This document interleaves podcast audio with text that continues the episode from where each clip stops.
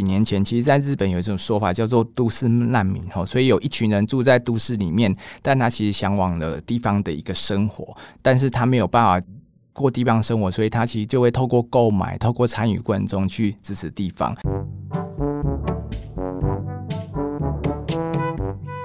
大家好，我是林叔叔林承义，欢迎收听诚品讲堂 Podcast。我是一位多工多业的新时代工作者，在过去十年以人本设计思维为核心，把专业投注在体验设计、服务设计、地方创生等专业领域。啊、呃，如果要说到我自己的身份跟 title，我觉得很符合这几年流行的一个字，叫做 Slash。同时，我也是一位作家，在不同的杂志有定期的专栏之外呢，近期也出版了一本新书，叫做《二 DG 地方创生未来是》，想透过这本书的内容去告诉大家说，未来的一个世界的改变之下，我们怎么样去兼兼顾我们的生活跟。工作，然后从过程中去找到未来的一个生活的一种新可能。大家啊、呃，往往会从不同的一个面向去看到我在做事情。但我常常讲说，其实我关心的事情是未来啊，到底人们怎么面对未来？面对未来，我们有什么样的机会？有什么挑战？然后我们可以做怎么样的因应？很开心今天有这个机会在诚品讲堂 Podcast 跟大家一起分享对未来社会的一个想象。我想大家应该有听过安居乐业这样的一个概念。那到底安安居乐业这个字只是一个未来的想象呢，还是说我们可以透过不同的过程中去实践这样的一个可能？呃，大家知道说，去年我们面临到一个 COVID-19 的一个整个非常大的一个危难啊，那这样的一个过程中，其实人们会不断去探讨跟思考未来的一种生活的新可能。然后，到底这样过程中它只是一个意外呢，还是说这在未来已经变成是一种常态？然后面对这样的一个改变，面对这样的一个生活，我们可以怎么样去调整、去找？找到未来的一个新的可能，以下就让我们一起来谈谈这个很关键而且切身的问题。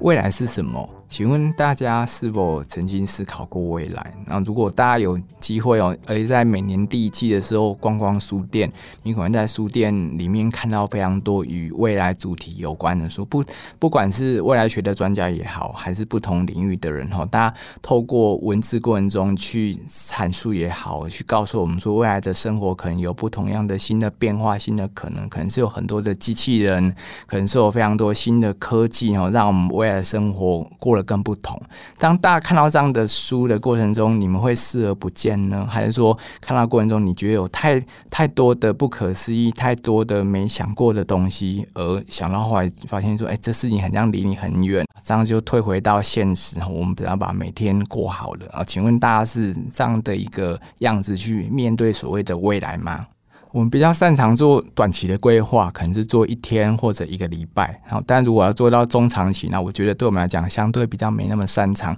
或许背后跟我们是海洋的民族，然后我们过去的祖先有非常多是海盗，所以这样的一个性格很容易就是呈现在所谓的短视近利上。然后相对于日本跟其他的国家来说，哦，现实主义可能就是在台湾比较习惯的一个模样。它很容易让我们活在当下，然后也很容易在那个过程中让我们忘记思考未来是什么。接下来，我想从过去我的三个经验哦，把它当成三个故事，跟大家分享不同的世代对于未来生活的一种直觉想象。首先，我想来讲个小学生的案例。在过去几个月，我曾经协助彰化的南国国小的小朋友在呃去进行一个市场的一个实践，然后在带小朋友一起在思考未来市场过程中，我发现小学生对于未来的想象就是机器人、哆啦 A 梦。等等，我们在漫画还是说在超时空场景所看到的一个感觉。好，第二个就是在过去几年，其实很常会协助不同的大学去做所谓的一个创新教育。我记得在半年之前去带了台大 DISCO 他们去思考未来的一个生活。我很讶异，就是呃，大学生他们对未来的生活的想象哈，其实就是以前我们在想着，我家门前有小河，后面有有山坡的一种田园的一个场景。那当我问大学生说：“诶，这这这是你美好的生活，但是你愿意在毕毕业之后呢就去实践嘛。大部分大学生是敢想不敢做的。好，再来我想讲一个社会人士的案例啊，大家在三年多前有机会在台东南回带了不同的工作坊过程中，去带的部落的青年壮年，他们去思考未来的一个可能。呃，我的记忆过程中，其实带了部落去思考二十年后的南回，二十年后的部落，有非常多伙伴就回馈给我的意见，让我在当下觉得很压抑。他们画一个坟墓，好，他们画一个面面对太平洋的一个死寂的一个地方哦，所以可以看到说，诶，其实不同的人对于未来的想象都是不同的。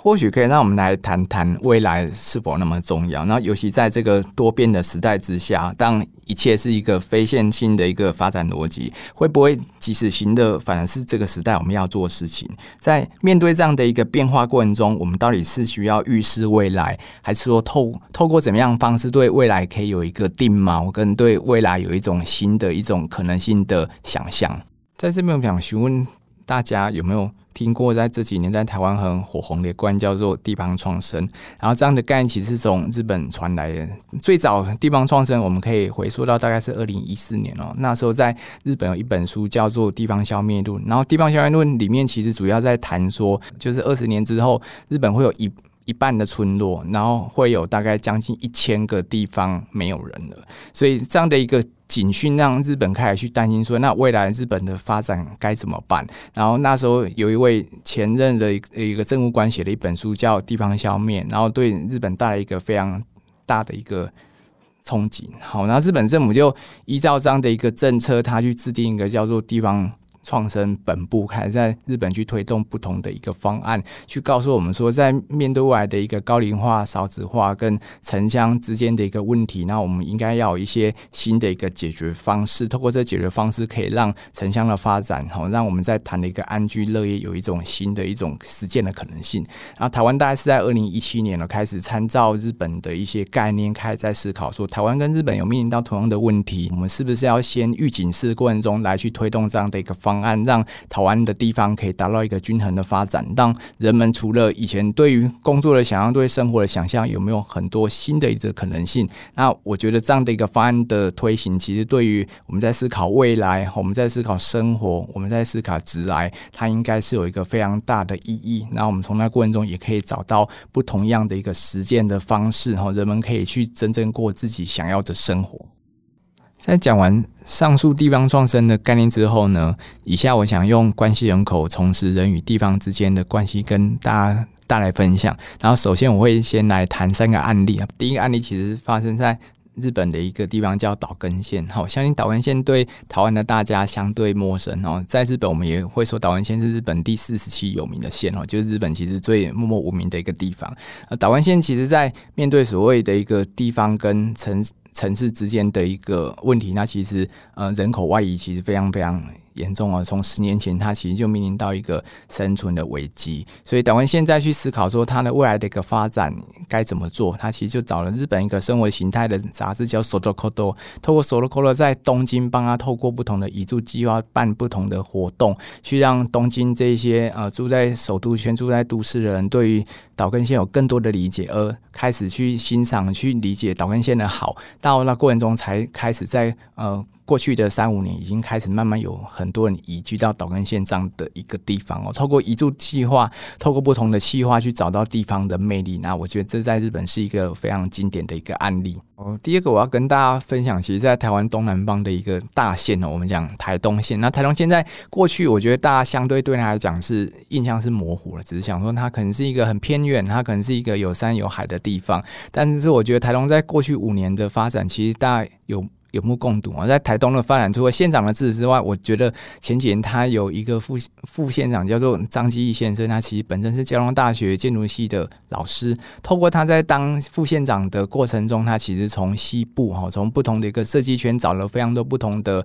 呃，专业者哈到台东去投入不同的，不管是设计也好、美学也好，然后透过公共的设计过程中，其实导入非常多设计的能量，让台东这个地方被看见，让台东的魅力跟特色更显著，让台东成为我们这几年如果我们在谈台湾的地方品牌，那我觉得台东是一个非常重要的一个代表。虽然一个县不过才三十几万人，但从三十几万人的背后所展现的一个能量的魅力，哈，让非常多。西部人都想移居哦。例如说最有名。其实我们讲说台东的都兰哦，不然从西部这边有非常多重要的人士，像朱平先生、像严长寿先生，他们都移民到都兰，然后其实也带动非常多台东的一种新的发展。那下一个我要跟大家分享另外一个案例啊，其实是发生在日本九州岛的宫崎县了哈。那其实在过去发展过程中，宫崎县一直是日本重要的农业县哈，但农业县在整个发展过程中，其实也面临到人口减少啊，产业被不同的竞争过程中的一些冲击哦。在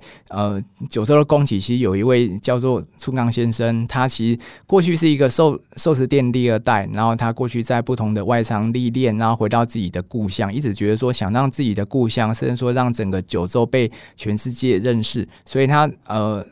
自己创造了一个叫做。九州松饼哈，不管在台湾有店，然后在新加坡，他想透过一个松饼去结合九州七县市的不同的特色哦，不同的原料，让大家可以透过吃去认识九州这个地方。然后除这个之外，他在自己也成立一个公司，叫做 QQ Island 哈，我们讲叫九州岛。透过九州岛这样的一个品牌，想把九州的魅力透过食物哈，透过不同的设计，让全世界可以去了解这个地方的美好。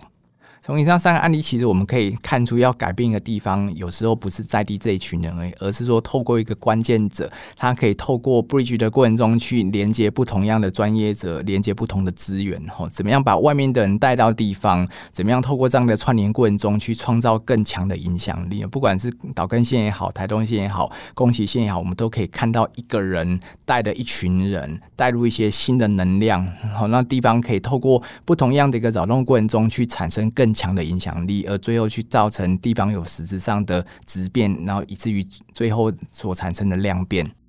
面对新的时代，是不是要有一些新的可能？还是我们在讲的返璞归真？所以有没有可能从那过程中去展开一些人跟地的一些新的关系的建立？哦好，其实呃这件事情应该回到几年前，其实在日本有一种说法叫做都市难民哦，所以有一群人住在都市里面，但他其实向往了地方的一个生活，但是他没有办法。过地方生活，所以他其实就会透过购买、透过参与过程中去支持地方啊。其实，在几年前，日本一个杂志《Soto Koto》，它是生活形态杂志，它也观察到了这样的一个现象：在东京、在大阪这样的一个首都圈，其实有一群人爱的地方，但是他没有办法到地方住，所以他们怎么办？所以这样的一个概念后，我们在日本把它称为叫做关系人口。那关系人口，它其实背后的逻辑就是说，呃，其实，在都市里面也好，在啊，我们地方其实有一群人哦，他其实跟地方关系已经超越所谓的。游客，但他其实因为现实的状况，他没有办法搬到地方住，吼，所以我们会用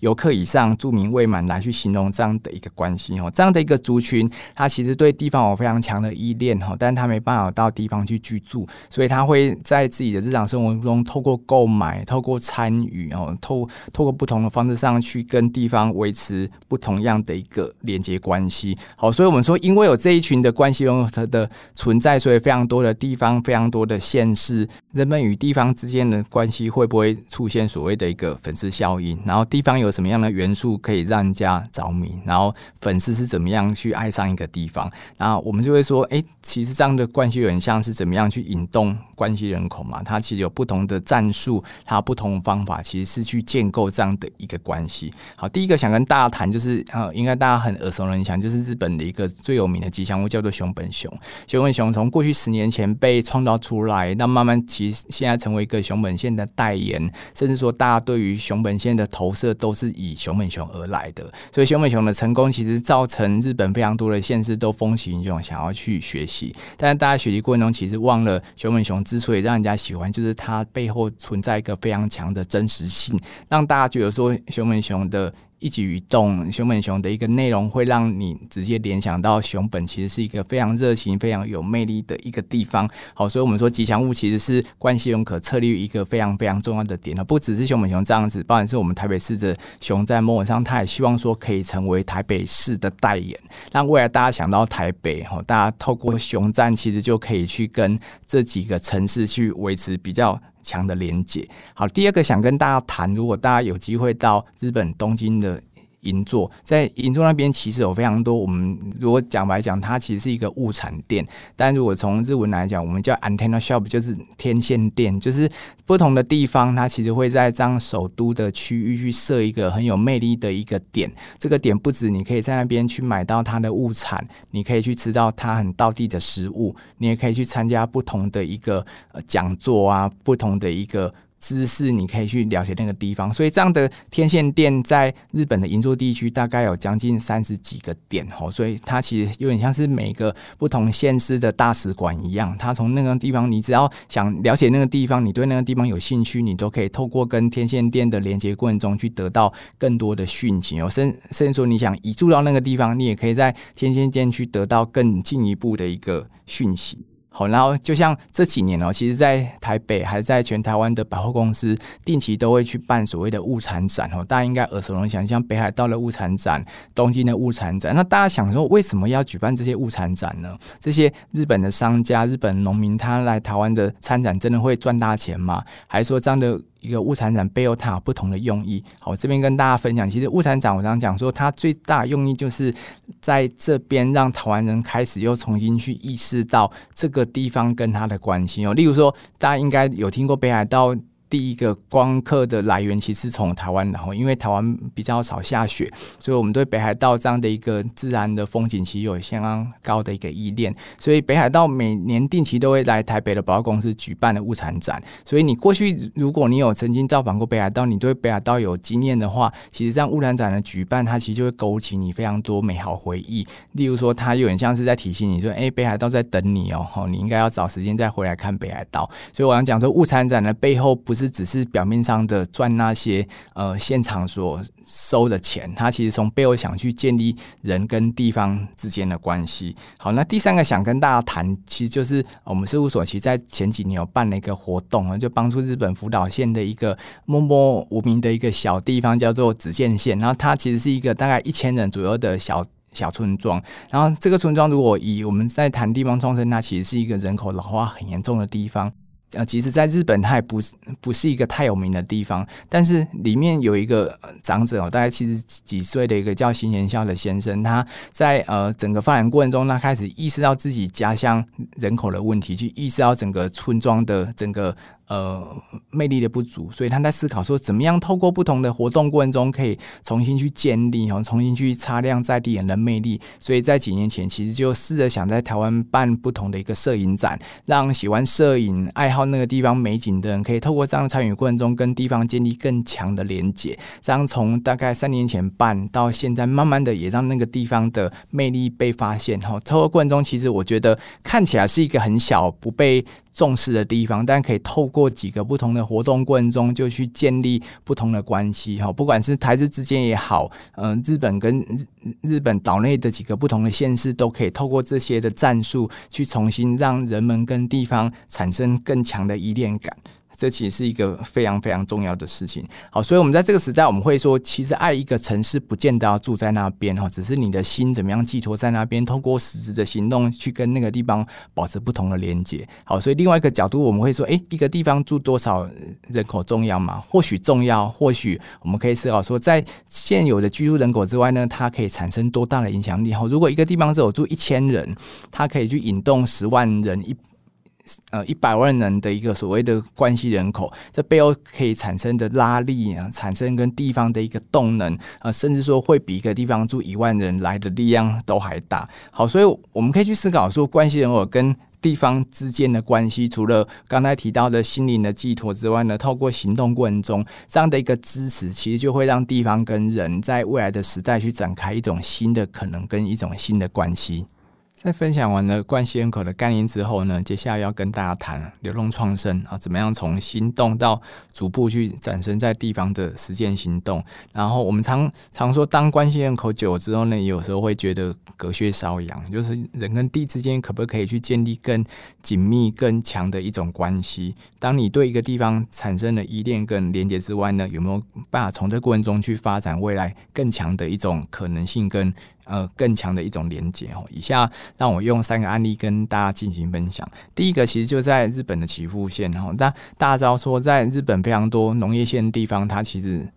长期缺缺工，但是有非常多他其实过去可能是在呃都市里面工作的人哈，他想要利用礼拜六日回乡，然后回回乡一开始只是回乡去找自己的父母，找自己的朋友，那慢慢的他发现说，哎、他其实有第二专长，虽然有没有可能利用礼拜六日的时候呢返乡去做一些不同的事情哈，就是说岐阜县这个案例，他其实在呃工业区。当一个非常重要的一种执行者，然后他在思考说：“诶，他其实业余非常喜欢泡咖啡啊。过去每次返乡，他看到家乡其实应该要很多新的服务，但是限于人口的老化过程中，可能不太容易去提供。所以他慢慢就在思考说：那未来有没有可能，他礼拜一跟五，他还是在他自己的本业上上班，在六日的时候，他可以试着返乡哦，除了去照顾父母啊，去找朋友之外，他可以在家乡做一个小小事业，例如说开一个小的。”行动咖啡车哈，从过程中去从那过程中参与，也去认识，然后也是从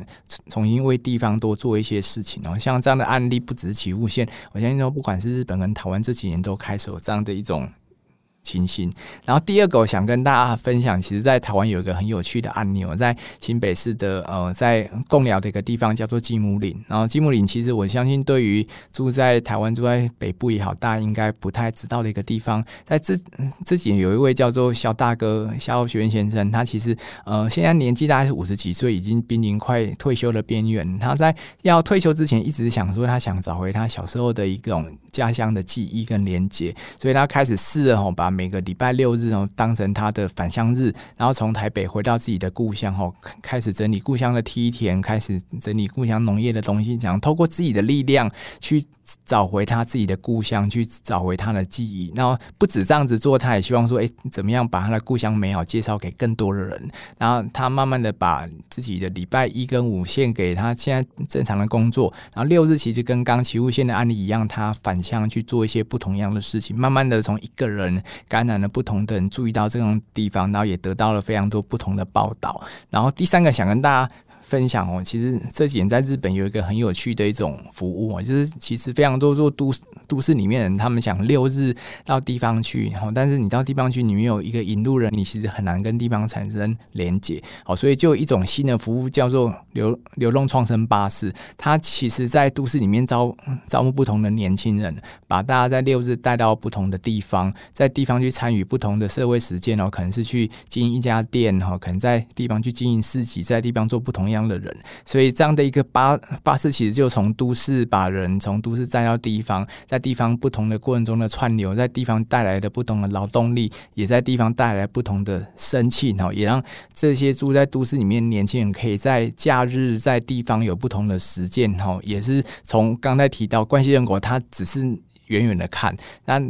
透过六日过程中，他可以在跟地方的实践，透过实践过程中去找到彼此的意义。透过实践过程中，甚至对于他自己的故乡还是他喜欢的个地方，有更深的一种理解吼。所以，以上的三个案例想跟大家谈，其实是一个流动的概念哦。我们过去说一个人一辈子就住一个地方，还是说你其实对地方只是游玩，还是说去旅游才会去一个地方？那慢慢的你会发现说，其实去地方不只是游玩，可以在地方工作哦，可以开始用你的专业为地方做一些的事。事情，那让城乡之间从那过程中其实建立了另外一层不同的关系哦。然后如果从这件事情演衍生来说，其实我自己有提一个概念叫做地方风土人论哈，就是说我们说过去社造也好，过去文创也好，过去在台湾有非常多人很努力在地方做事情，这样的我们把它叫做土之人哈。他其实像呃辛勤的一个工蜂一样，在地方长期的耕耘，在地方做事哈。他跟地方关系就像爱情一样，但我们觉得说，哎，其实，在地方做事，它久而久之，它可能会产生的。固态，它可能对于外界，它可能的创意是相对比较不足，所以在我们在从事地方的实践过程中，有没有可能在土之人之外，有另外一群叫做风之人哦？就是说，他从地方带呃，从外界带入不同样的能量，带入不同的创意哈，带入不同样的可能性，把他的专业运用在地方，去协助这些所谓的土之人在地方发展过程中，有很多新的一种可能性的一种。产生，所以所谓的土之人也好，风之人也好，透过这两种人一起并进在地方的实践哦，其实可以让地方有更多不同的发展。那这我觉得其实这几年在是哦，也也是透过风之人的过程中，其实让非常多住在都市，还是说他有不同的专业，但是不是农业的人，也可以重新去思考，他可以把他专业为地方做点什么。好，所以这两件事情衍生来说，也是回到台湾这几年在谈那个叫做青年返乡，然后开始在都市里面有不同样的人，好，可能是年轻人，还是说是稍微再年长一点的人，他们在都市经验的过程中，他其实对地方、对故乡有非常多不同的依恋，所以他想试着把他自己的专业，然后试着回到自己喜欢的地方去做一点事情。老实说，要一开始就形成这样的一个想象，其实相对困难。所以我们另外就要谈干叫做故乡兼业哦，就是刚提到的礼拜一跟五，你还是在都市里面做你擅长的事情，先透过六日过程中开始去做一些很实验性的方式，回到地方，回到故乡去做一些新的可能性，然后再从过程中去评估，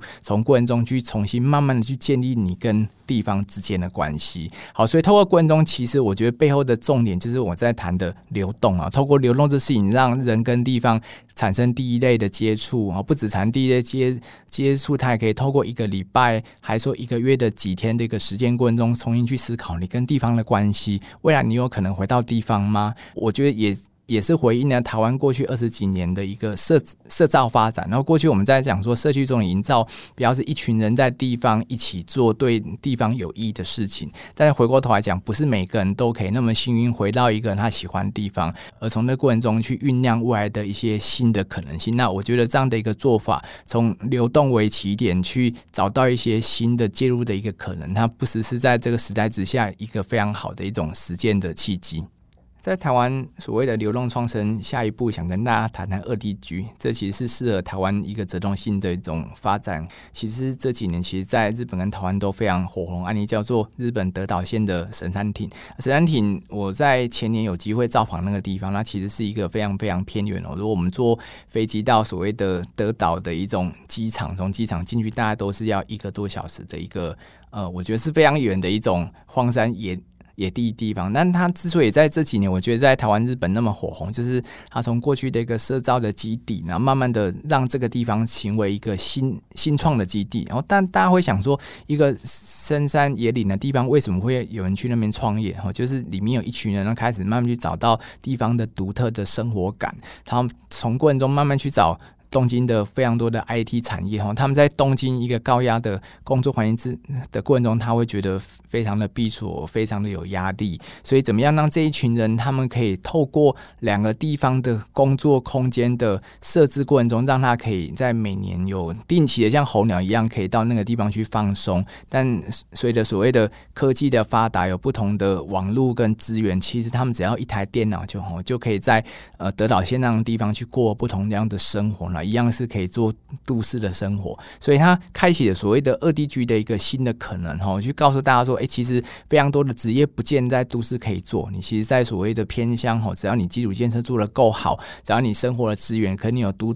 独特的一种生活感，你也可以吸引到一群在都过去在都市里面工作的人啊，愿意回到地方，在那个地方还是可以做同样的事情哈。但除了做同样事情之外呢，它的独特的生活感，其实那背后的魅力，我觉得是最重要的哈。这是第一个我想跟大家谈的神山町的一个案例。那第二个我想跟大家分享，有一个摄影师叫做林科成，他其实在台北其实是一个还蛮有名的一个商业摄影师，但他在商业摄影的过程中，因为家里的一些状况，他开始有机会回到屏东。然后一开始回到屏东，其实是去照顾家人，跟去陪伴家人。好，在呃陪伴的过程中，他其实哎觉得回到自己家乡只是这样太无聊。那开始进入到屏东，想去认识不同样的年轻人。那慢慢在屏东有一些的连接过程中，其其实开始有人知道说，他其实本身是一个在台北很知名的一个商业摄影师，所以就。开始问他说：“诶，有没有机会你可以为家乡做点什么？”所以慢慢透过这样的一个机缘，他其实就开开始，现在大概是一个月，大概会有个一个礼拜或者十天左右，他会定期在屏东那个地方哦。他与其明说是回家照顾家人哈，不如说透过这样的空档，他开始重新去建立他跟。呃他的故乡这点关系，然后开始通过这样的一个频率过程中，其实人们就很自然会知道说，他每个月会固定时间在屏东哦，就有不同的委托，不同样的一个机会，就会产生这样的一个串联哈。所以我觉得从课程的案例其实可以看到说，未来有非常多的自由工作者哈，未来有非常多的专业者，他都可以开始思考过过去这样的专业者或许只有台北有好，那随着台湾的铁道建设的发达，那我觉得台湾的移动大概在两个小时、三个小时过程中可以抵达不同的地方，所以透过这样过程中，其实两地工作、两地生活的可能性慢慢就已经展开。好，那第三个想跟大家分享哦，就是大家应该知道房子其实相对是便宜的。好，所以在这几年，其实日本就有非常多的新新创业者，他们就在思考说，那有没有可能他们可以试着在东京以外的地方，试着去用租赁、去用购买的方式，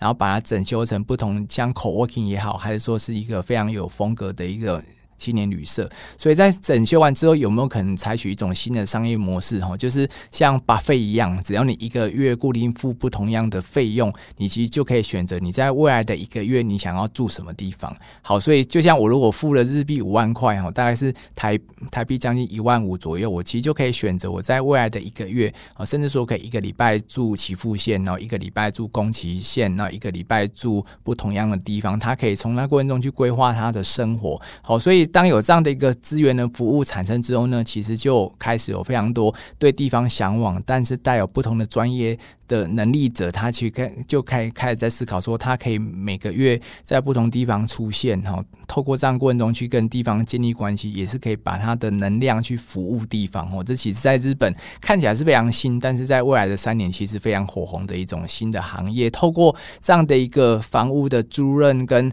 房屋的提供，其实就可以让更多的人可以开始过所谓移动式的生活。那移动式生活开始慢慢的，他其实不止在一个地方度假，他甚至说。说可以在那个地方实践他对生活的想象之外呢，也是可以把他能量运用在那个地方。好，那第四个想跟大家提，也是一个很有趣的案例哦。其实，在台湾，我们在讲这样移动式的生活，不只是刚刚提到一个年轻的摄影师哦，保险说现在跟大家分。分享一个引发者案例哦，就是在台北，其实有一个很有名的一个建设公司的老板，他其实自己本身是台南人哈，他在过去他可能从年轻时候其实就来台北这边创业哈，在台北做他的建筑事业，然后随着家家庭的需要，他必须返乡回去照顾。照顾妈妈，所以大概在几年之前，他其实就开始过了一个礼拜，大概有三天的时间哈，就会从台北回到台南去照顾家人。他一开始只是照顾家人，慢慢的过程中，他其实就在两地去发展不同的事业，然后透过事业的发展，开始返乡，想为自己的故乡哈。大家知道说台南是个文化古都，所以开始想透过文化的一个复振过程中，把文化资产去做不同的活化。好，所以这样的案例，我觉得也是另外一个所谓二地区，就是。他开始一个礼拜会有三天时间在台南，然后四天时间在台北，然后透过这样的一个过程中，他可以享有两个不同的生活形态，也可以把他的能量哈，把他的专业可以带到这两个地方哦。所以我把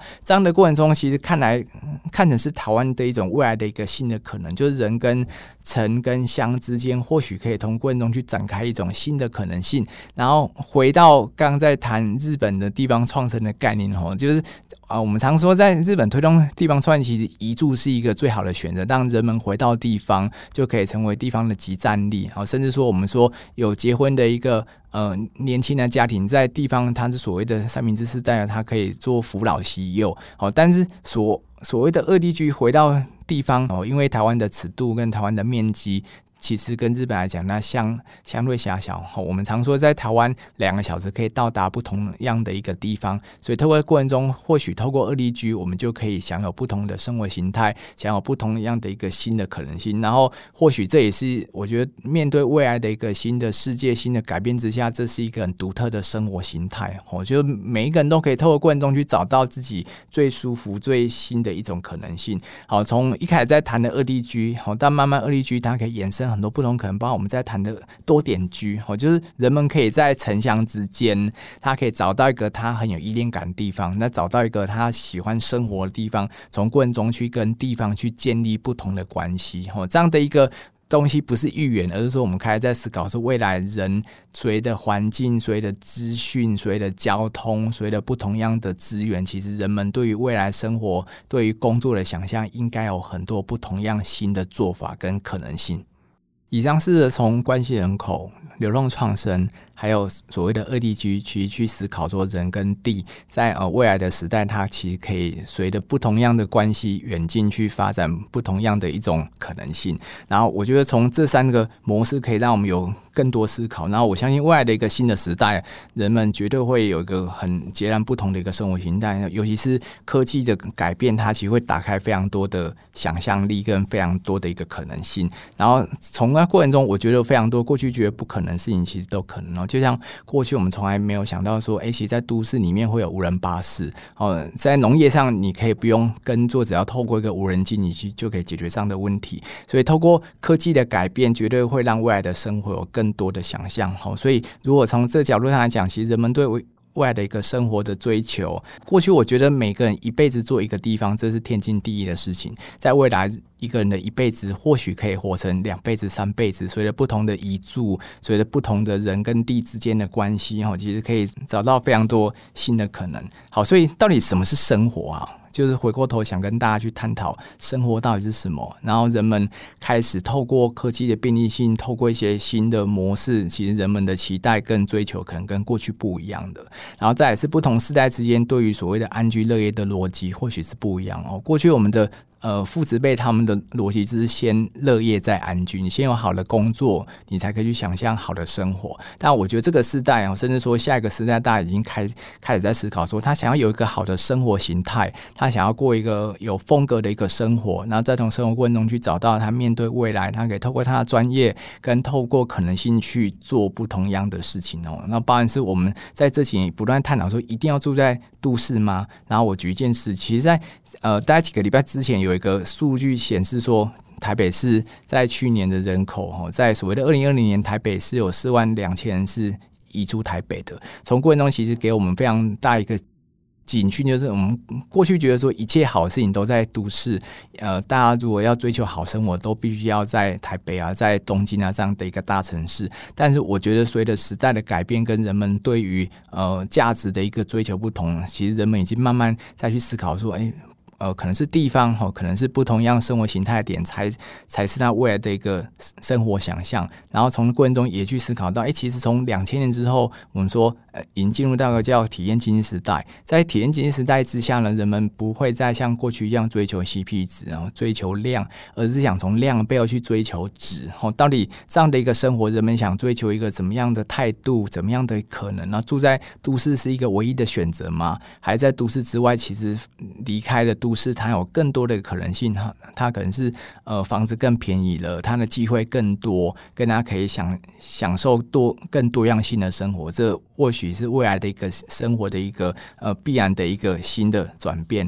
然后像去年呃我们遭逢了所谓的 COVID-19，然后在疫情跟极端气候的改变之下，我相信人们对于生活的想象哦，对于生活跟人活着的一个本质应。应该会有不同样的思考了，不然我们在谈的像维革命一样，有非常多事情隐约的在呃鸭子划水似的，其实在做不同的改变。然后最后想跟大家再聊一件事情，就是到底未来生活是什么？哦，就是说，如果我们可以从今年是二零二一年开始去往后去推测五年、十年、十五年、二十年，到底未来人们的生活会是怎么样？会是非常科技，会是从科技背后去找到人性，还是会会从未来过程中去让生活可以随着不同的辅助跟不同的系统去展开一些新的可能？然后，我觉得最后从这一集过程中，其实尝尝试把在自己近期在。倡议一个叫做“地方创生未来式”的概念，想带大家一起去思考，去思考未来我们的生活是什么。然后，对于居住跟工作之间的关系，它又会是怎么样？然后，在我们想追求的生活形态，我们想追求的生活品质，在处于这样的环境之下，我们到底想要有什么样的一个不同？但未来我们都想住哪里？大家都想。呃像过去一样的逻辑，想要住在台北呢？还是说未来大家都想向往像都兰的海，大家都想想像花莲的一个好的一个气候？那台北会不会到呃未来其实反而是成为所谓的一个偏乡呢？好，如果我们从短期看，应该是。不会，但如果再回到所谓的十年、二十年的一个更久将来来来看，它会是一个怎么样崭新的可能？城乡之间的关系也好，跟人们对于生活的想望，会不会随着科技、随着不同的环境跟风土的发展而产生一个新的变化？所以这样的一个。